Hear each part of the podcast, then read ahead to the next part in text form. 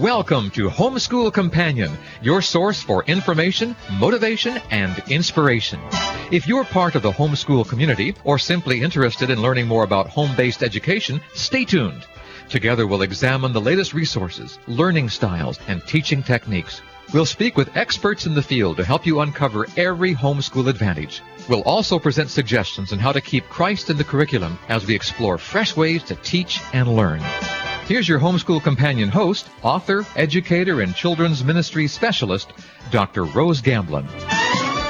Welcome, welcome. I'm here with Dr. Jerry Newcombe. He is the co author of more than 30 books, including the bestseller George Washington's Sacred Fire, which he wrote with Dr. Peter Lillback. And uh, the other book, What If Jesus Had Never Been Born, he wrote with Dr. Kennedy. Newcombe's books also include Doubting Thomas, The Life and Legacy of Thomas Jefferson, and the book that made America, How the Bible Formed Our Nation. All of these are great books, and I also would like to share with our listeners the website that they could go to. Dr. Jerry Newcomb, newcombe.com. Uh, actually, just jerrynewcombe.com. Yes. Uh, thank you, Rose. Good to be with you. So that's all spelled out, and it is J E R R Y N E W C O M B E dot com. That's correct. And we're going to talk about the book called American Amnesia. So let's set the stage. First of all, where did you get the title and why is was it important for you to write this book? Well, this book is a collection of essays that I've been writing. i I write a weekly column for D. James Kennedy Ministries, my employer, uh, and those columns appear at WorldNet Daily and then often at Town Hall and Christian Post and other outlets. And all of the more than 100 uh, columns in, in this particular book all deal with America in one way or another. Part one is essentially our Judeo Christian roots, including the history of Thanksgiving.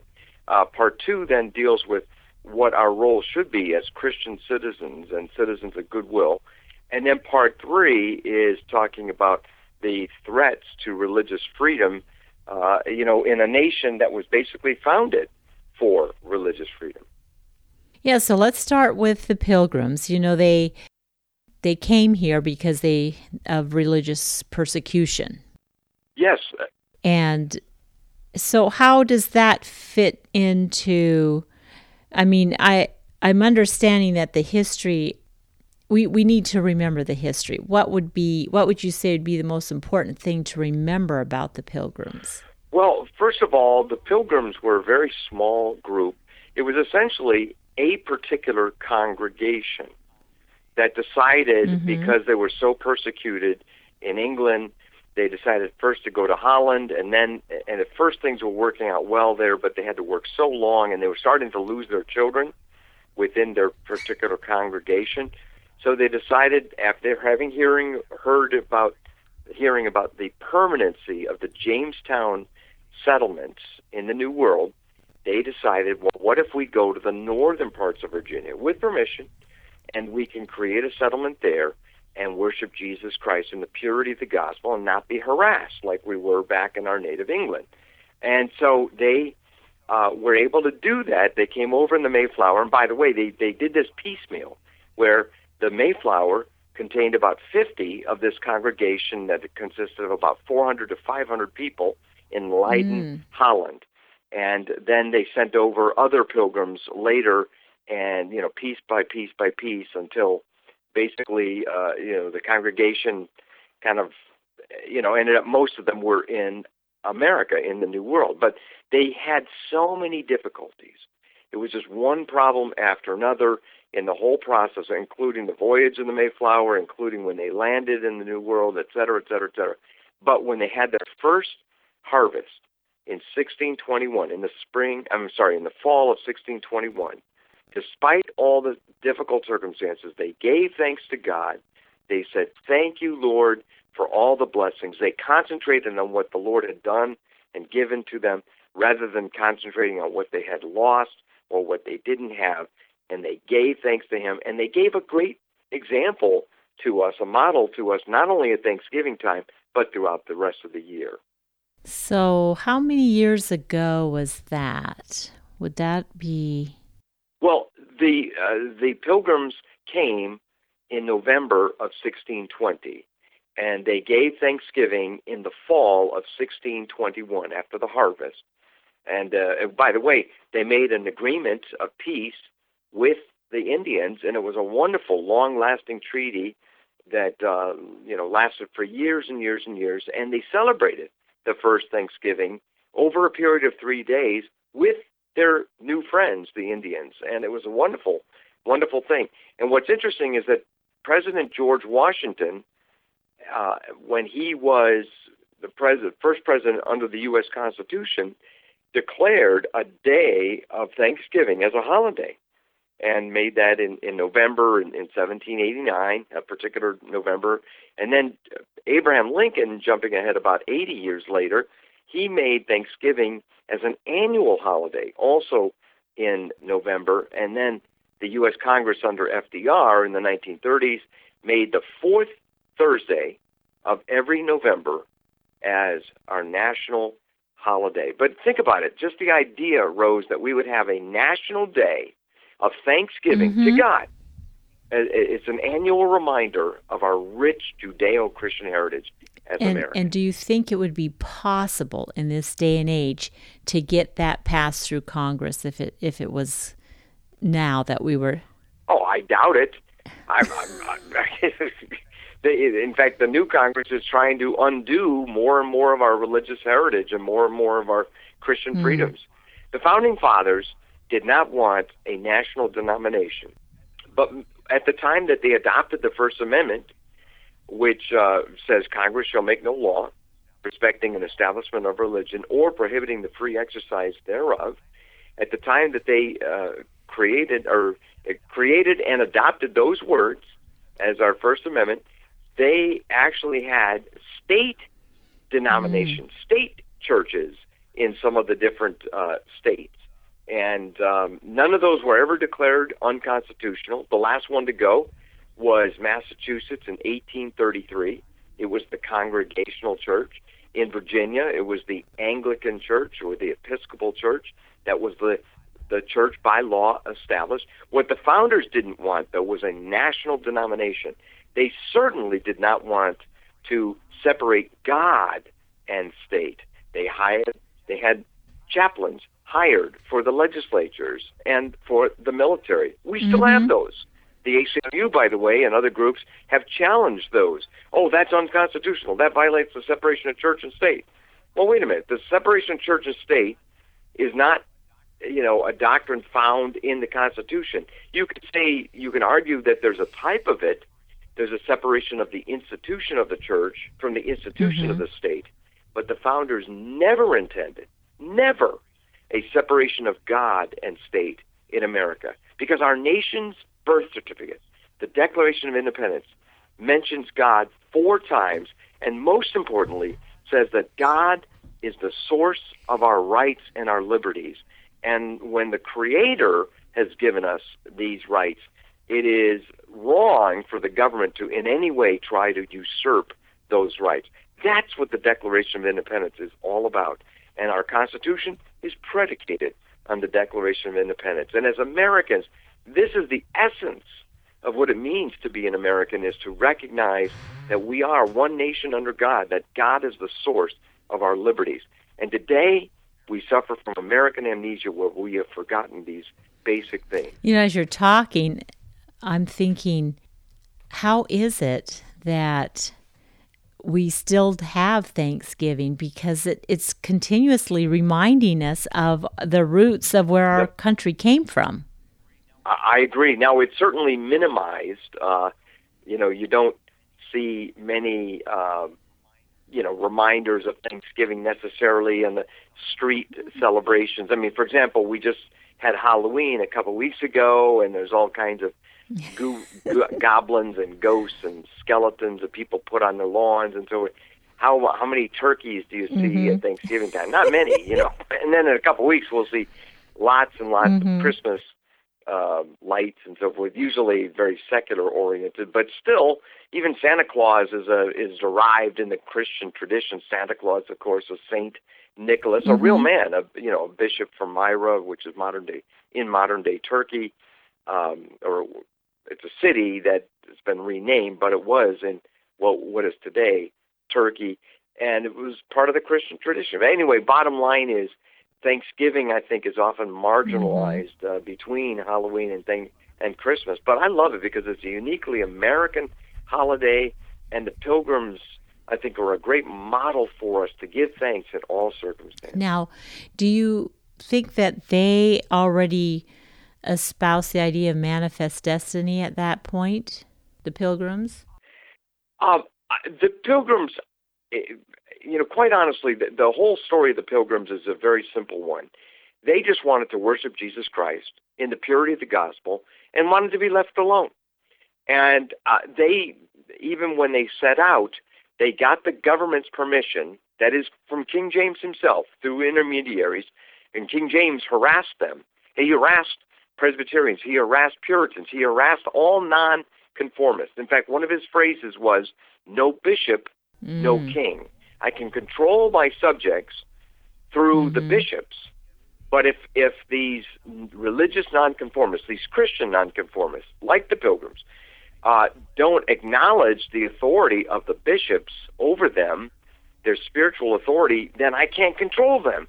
And so he wanted to harass them out of the land. Well, anyway, bottom line is um, they got his permission to sail to the northern parts of Virginia, but this and that in that day Virginia was much larger on the map, and in this part that they were sailing for would be about where Manhattan is today, mm-hmm. uh, and they were blown off course. They were about 500 miles blown off course, and they had to actually uh, do something to bind them together as a group because they were afraid that some of the people amongst them would set out on their own, especially the the hired hands that they had that were Christians but they weren't part of the spiritual covenant that made them made the pilgrims what they were in this one particular congregation. And so anyway, they created something called the Mayflower Compact, and that was the first type of covenant, constitution, frame of government, compact, or whatever created by people in this land, and it literally paved the way to the U.S. Constitution. It was the first of about a hundred uh, compacts, frames of government, uh, uh, written self agreements for government that these people created under God and then binding each person to another. Amen. In their creation of this new colony. And they, they literally started the process of constitution making in writing the Mayflower Compact. And it, it begins in the name of God. Amen. amen. That's kind of how America began, in the sense, in the name of God. Yes, amen. amen. And they say, We whose names are underwritten, having undertaken a voyage for the glory of God and the advancement of the Christian faith, do covenant and combine ourselves into a civil body mm. politic. So they made this agreement for self government. And as one historian, Dr. Donald Lutz of the University of Houston, puts it, he said that uh, eventually we whose names are underwritten in the Mayflower Compacts morphs into we mm-hmm. the people in the U.S. Constitution from 1787. So you go from 1620 to 1787. It's a fascinating history. And we want to talk a little bit about the Native Americans, which haven't always had the best hand dealt to them. How do you address that in your book? Well, I think the most important thing to recognize overall is that when Christian people acted in a Christian way toward everybody, including the Native Americans, it was a, significantly better for everybody. The Pilgrims are a great example. If if their example had been followed uh, by the United States government uh, and other colonies as well throughout the history, honestly, the the history of America would have been quite different and would have been quite improved. Mm-hmm. The Pilgrims made a long-lasting treaty of peace with the Indians. They did not steal land. In fact, I was talking with um, a gentleman that I did an interview with named Leo Martin from the Jenney Museum, J E N N E Y Museum in Plymouth, Massachusetts. He said there was no land that the pilgrims bought without the approval of the Indian chief, Massasoit, mm. with whom they had made peace. So they didn't steal anything. They they negotiated with things. They they paid a fair price. They lived by the golden rule, which Jesus Christ is the one, of course, who first articulated: "Do unto others as you would have them do unto you." And their treaty of peace lasted for many many years. And in fact, it wasn't even broken until later. One of the Indians uh, ended up breaking it, and that was quite unfortunate. Now, other uh, Christian leaders throughout our American history that treated the Indians well, they also are exemplary. William Penn, the founder of Pennsylvania, uh, he treated the Indians extremely well and paid them a fair price for everything and for the land and so forth. And the same could be said for Roger Williams. Unfortunately, tragically, it would not be correct to say that America always treated the Indians well or properly, uh, but some treated them very well. Overall, others did not. Uh, and so, you know, with when Andrew Jackson, even though he was a professing Christian, you have the Vale of Tears, where Indians, where they basically, um, you know, misused uh, the Indians and mistreated them and and so forth. And you know, they went back on their treaties. I'm talking about the Americans did, and and that's awful. I think some of the worst mistreatment of the Indians occurred in the second half of the 19th century, so in the late 1800s, and a lot of this was from uh, the some of those northern generals. They had been victorious in the Civil War, and then they go on to the west, and then they, you know, uh, rack up all kinds of victories against the Indians. But it's just a lot of it's just a, an ugly part of our history. And uh, you know, you, you remember when they were trying to tear down statues of Robert E. Lee and people like that. Well, I wrote a column at the time. I was like, you know, you look at Robert E. Lee, and the man tried to be honorable in everything. In fact, he inherited some slaves by marriage. He freed those slaves before he was even obliged to do so, uh, before the law required him to do so. He did so out of Christian conviction and felt that that the, the slavery needed to stop. It was it was evil. It was unchristian. The only reason he ended up fighting on you know on the southern side of things is because he was from the south and he he felt that it was inevitable that uh, you know that that the, the United States was divided and, and that was it. It was over. You know, as far as the unity between the North and the South. But uh, anyway, you look at somebody like Sheridan, Philip Sheridan of the Union is quoted as having said, "The only good engine, mm-hmm. meaning Indian, the only good engine is a mm-hmm. dead engine." That's a horrible, terrible anti-Christian mm-hmm. thought. That is just so wrong on every front, and it's so, to me, it's so un-American too, because our Constitution is predicated on the Declaration of Independence, and our Declaration of Independence says that all men are created equal and are endowed by their Creator with certain unalienable rights, and among those are life, liberty, and the pursuit of happiness. And in fact, Abraham Lincoln, 87 years, four score and seven years ago, you know, you, when you take that date, 1863, said at Gettysburg, and I understand mm-hmm. you teach in Gettysburg. That's cool. Gettysburg, Pennsylvania. He was referring to the Declaration of Independence. He said, Our forefathers created this nation based on the idea that all men are created equal. Obviously, we're not applying that towards the you know the amongst mm-hmm. us who were being treated mistreated as slaves. And of course the same thing could be said about any indians that were mistreated. So i think the bottom line is we have to look at the the the way christian people applying christian principles it it's night and day versus even somebody who professes to be Christian, but they're not living up to Christian principles.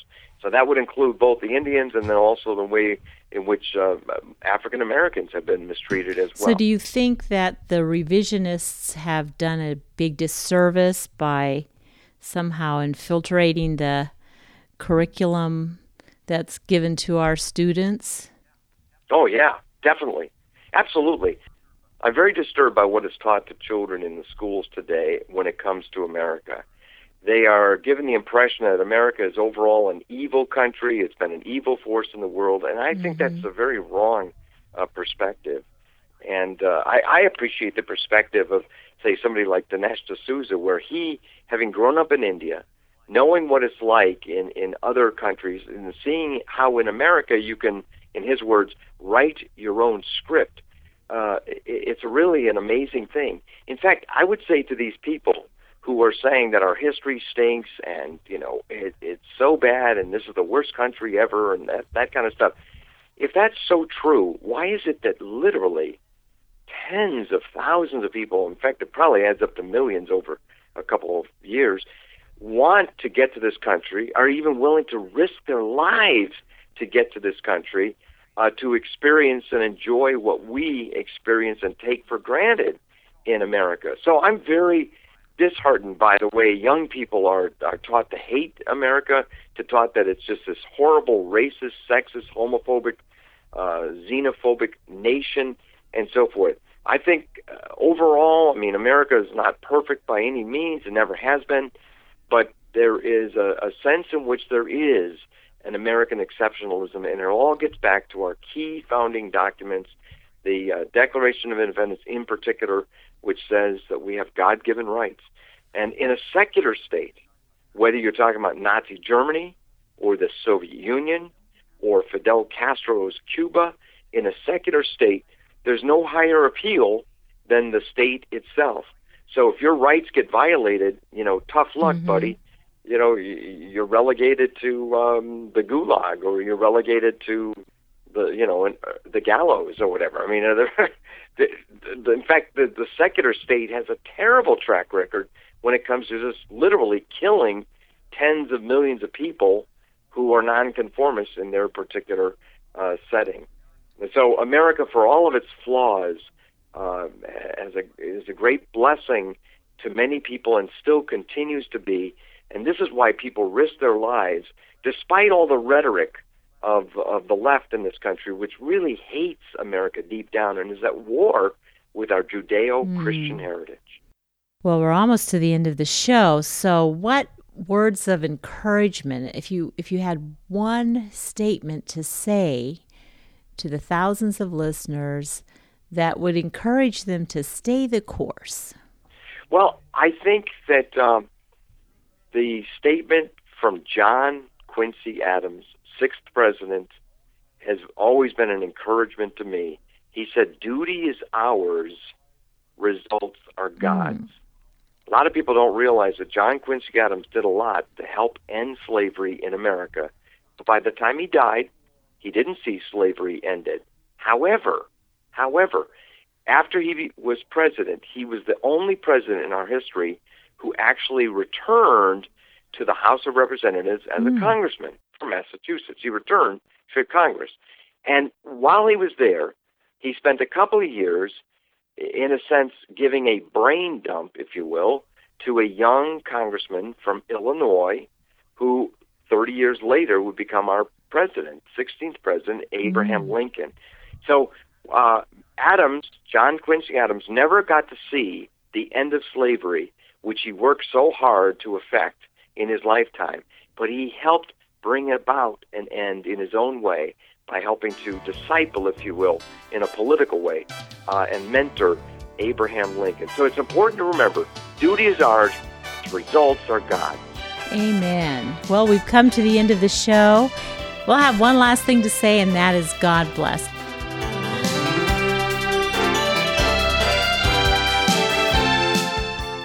You have been listening to Homeschool Companion, a production of MRG Media.